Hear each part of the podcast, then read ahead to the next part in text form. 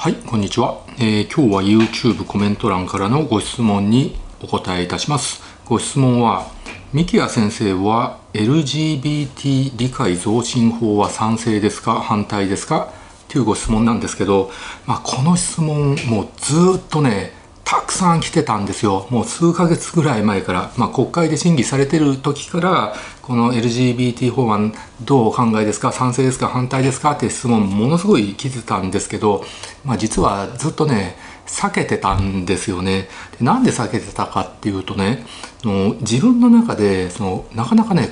本当にね答えが出てこなかったんですよ。賛成か反対か、まあ、最初はですね、まあ、ざっくり賛成だったんですよ。まあ僕は普通にですねその LGBT の方一応あの医者としてもですねあの理解あるつもりですしで国民の皆さんにですね理解増進していただくと。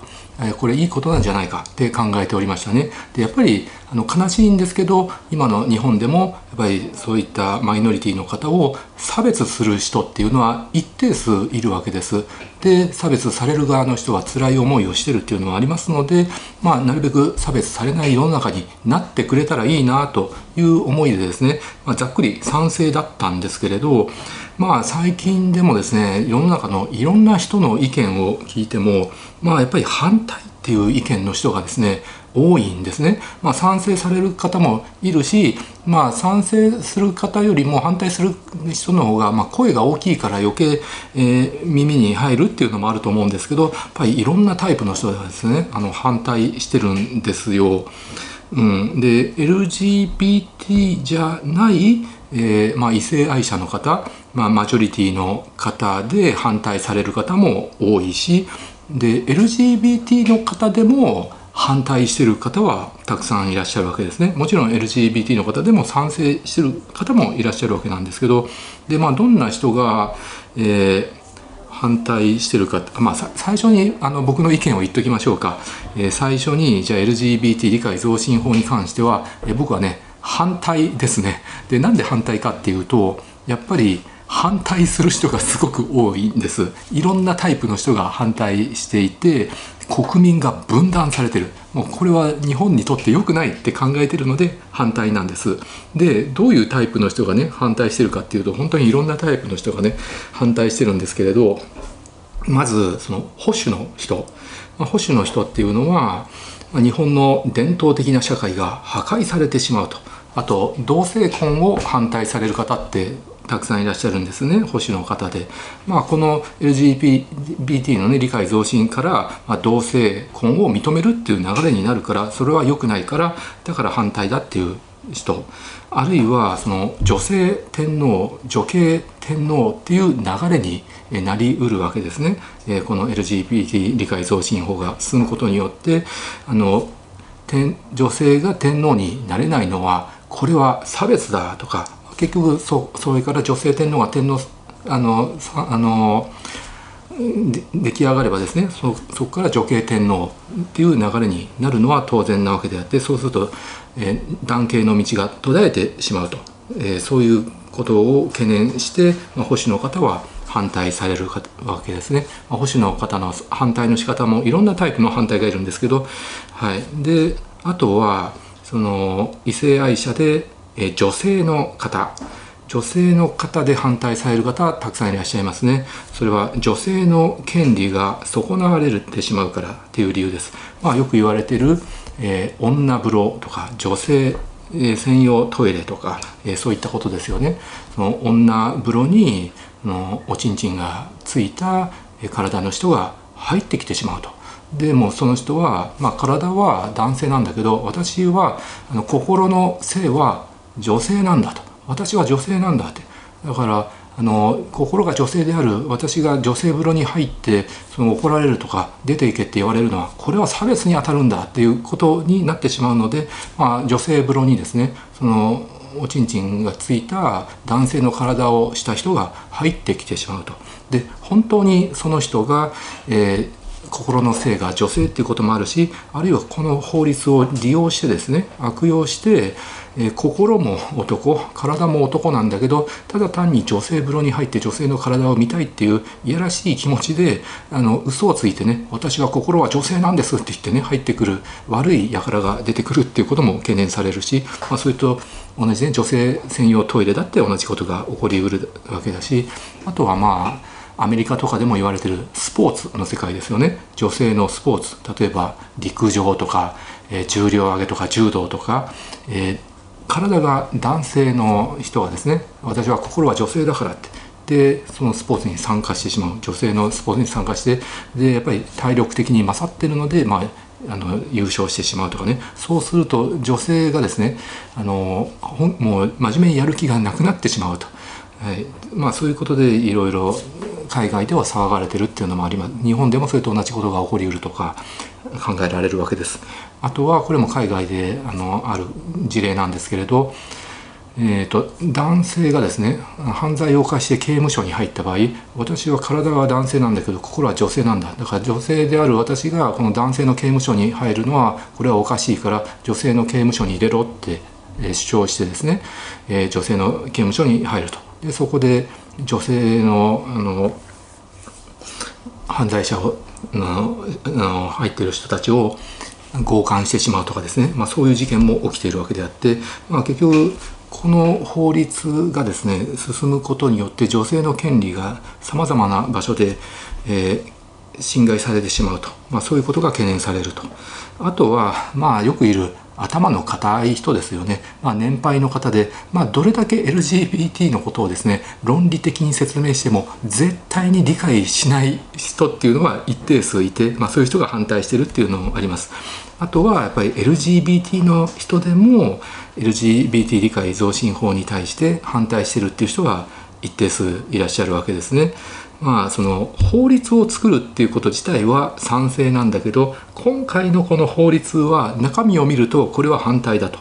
要するにその明確に LGBT の人を差別することを禁じていないとで逆にその差別する側の人が差別できる余地を作ってしまってるんですねこの法律っていうのは。っていうふうに主張されてるんですよ反対する LGBT の方は。なので差別する権利が逆に保障されてしまっている差別増進法だっていう主張の人もですねまあ Twitter とか見てると結構いらっしゃるわけですよね。あとは LGBT の方でこの法律に反対の方はあの法律自体をもう作らないでほしいと。うん、もう今のままでいいですよと。私たちのことをそそっとしておいてほしいっていう意見の人、まあ、結局この法律ができたことによって、まあ、あらゆるところでですね対立が生じてしまっているわけです、まあ、そもそも LGBT の人を差別する人っていうのは一定数いたわけなんですけどその差別するっていう気持ちがより強くなってしまってるっていうのがあるんですね。っていうのはこの LGBT の方の権利を認めるっていう法律ができることによってですね LGBT を差別してる人は LGBT の人に対してお前たちはそんなに自分の権利を主張するのかってあのけしからんって言ってですね余計その差別する気持ちが強くなってしまうと。まああのなんですか。あの異性愛者の人にとってはその LGBT の人がですねもうあんまり好きじゃないと。なのでこれ以上 LGBT の人の権利を増やした増やしてほしくないっていう人がですね余計強く反発してくるっていうのを嫌ってる人がいるわけです。それによって余計差別されてしまうのが嫌だと。なので私たちはそんなに強く権利を主張するつもりはないんですよ。でひっそり生きていきたいんですっていう人が一定数いるんですね LGBT の方。もう今のままで幸せです。で恋人もいるしでこれ以上風当たりが強くなって嫌な思いするのは嫌なので法律自体を作らないでください。だから反対ですっていう人もいるわけであってもういろんなジャンルの人がですねいろんな立場いろんな意見で反対してるんですよ。なのでこれによってですね日本国民が分断されてるんです。なのであのやっぱり国力自体が下がってしまうわけですよ。日本国民が分断されてるとね。その協調性っていうものも失われるし。なので日本国民が分断されて喜ぶのって、まあ、共産主義者ですよね主に、まあ、結局共産主義者っていうのは国民が分断されて混乱に陥ってしまってでそれに対してそれによって政府にえー、不信感を持ってでそれに乗じて革命を起こそうっていう考えの共産主義者の人ってですねやっぱりいまだに一定数いるんですね。もちろん日本共産党のあの党員の方とかね支持者の方みんながみんなそういう危険な思想じゃなくてあの共産主義のですね考えに、えー、基づいて日本を良くしていこうって本当に心の底から良くしようって思ってる人もいるんだけどやっぱり一定数ですね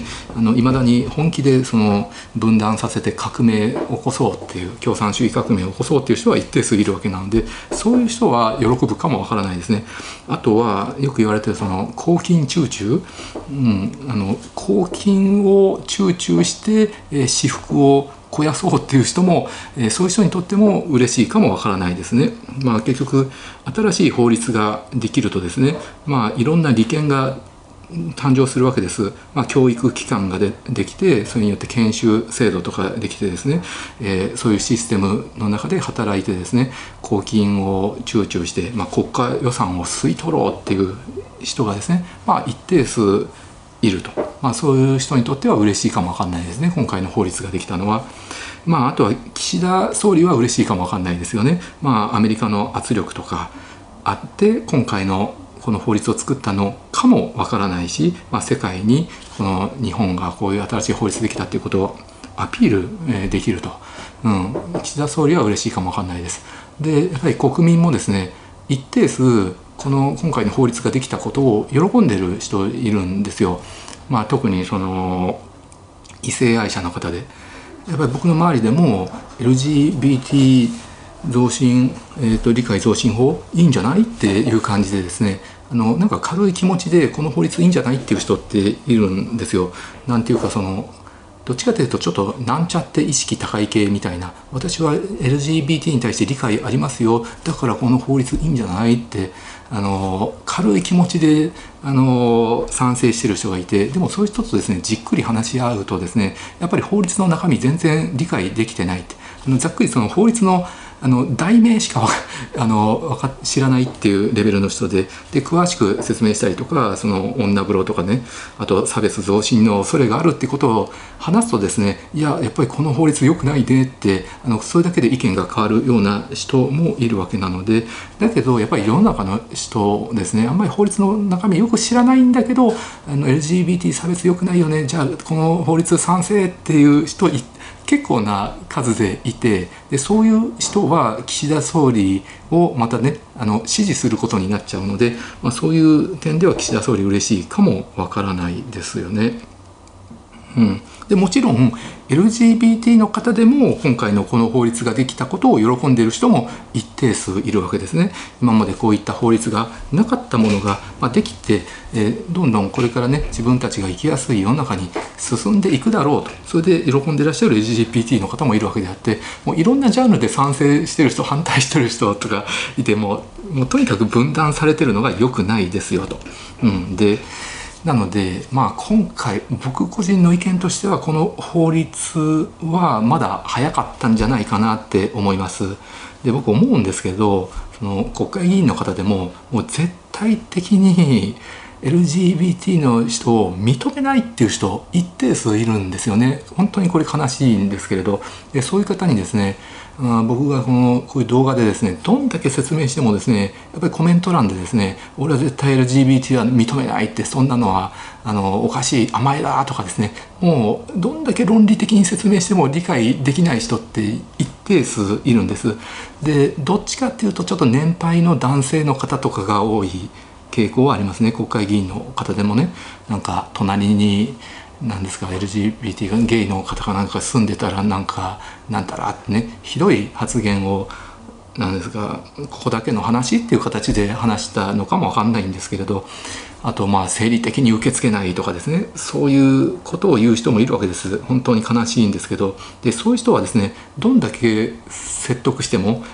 説明してもね絶対理解できないんじゃないかなって思うんですよ。っていうのはその医学的にですね。僕が LGBT を勉強してもですね LGBT のその原因っていうもの自体もまだはっきりとよく分かってないんです。ある程度分かっていることもあるんですけどね、まあ、LGBTQ の原因がこれは遺伝子レベルの問題なのか脳の構造の問題なのかこう先天的なのか後天後天的なのか周産期の何か異常があったのか。赤ちゃん赤ちゃんねお母さんのお腹の中にいる間に、まあ、ホルモンシャワーとかなんか血流が何か問題があったのかとかですね。そういったことによってなるんじゃないか。あとは生まれてからのホルモン異常とかもあの関係しているのかと。さまざ、まなですねいろんな要因が複雑に絡み合って LGBTQ の方がいらっしゃるわけですよね。なので結局これって体質と同じで本人たちにとってはどうしようもないことなんですね。でそういうことをですね LGBTQ を絶対認めない人にですね説明してもですねもう理解しようとしないんですよ。なので LGBTQ ってその例えばですねそのお酒飲めない人っているじゃないですか体質的に。僕もどっちかっていうと飲めないんですけど例えば日本人4割ぐらいの人はですねお酒飲むとすぐ真っ赤になって気持ち悪くなっちゃうんですよ。心臓がバクバクして。それはアセトアルデヒドを分解する酵素があの少ないからそうなってしまうわけです。だから日本にはお酒飲める人が6割ぐらいいて飲めない人が4割ぐらいいるんですけれどだけどなんかやたらお酒飲ませてくるあの上司とかいるじゃないですか。で僕飲めないんですって言っても「いやそんなの甘いだ飲め飲め」って言って「いや僕体質的に無理なんです」って「飲め飲め」ってもうそれと同じレベルの人なんですよね。体質的に無理なんです。日本人は4割の人は飲めないんで飲めない人がお酒飲むとアセトアルデヒドが溜まってそれがですねあのがんを促進する作用がある。だからものすごい体に悪いんです。お酒飲めない人が無理やり飲むのはですね、え飲める人がたくさん飲むよりもはるかに体に悪いんですって説明してもですねそんなの甘いだ飲め飲めって勧めるようなのと同じなんですよね。あとその例えば牛乳アレルギーで牛乳飲めませんのにあの牛乳飲めないの？ちゃんと飲まないとダメだよ背伸びないよってね牛乳アレルギーの人に牛乳飲ませるようなものなんですよね。なので多分 LGBTQ を認めない人ってそのピーマンが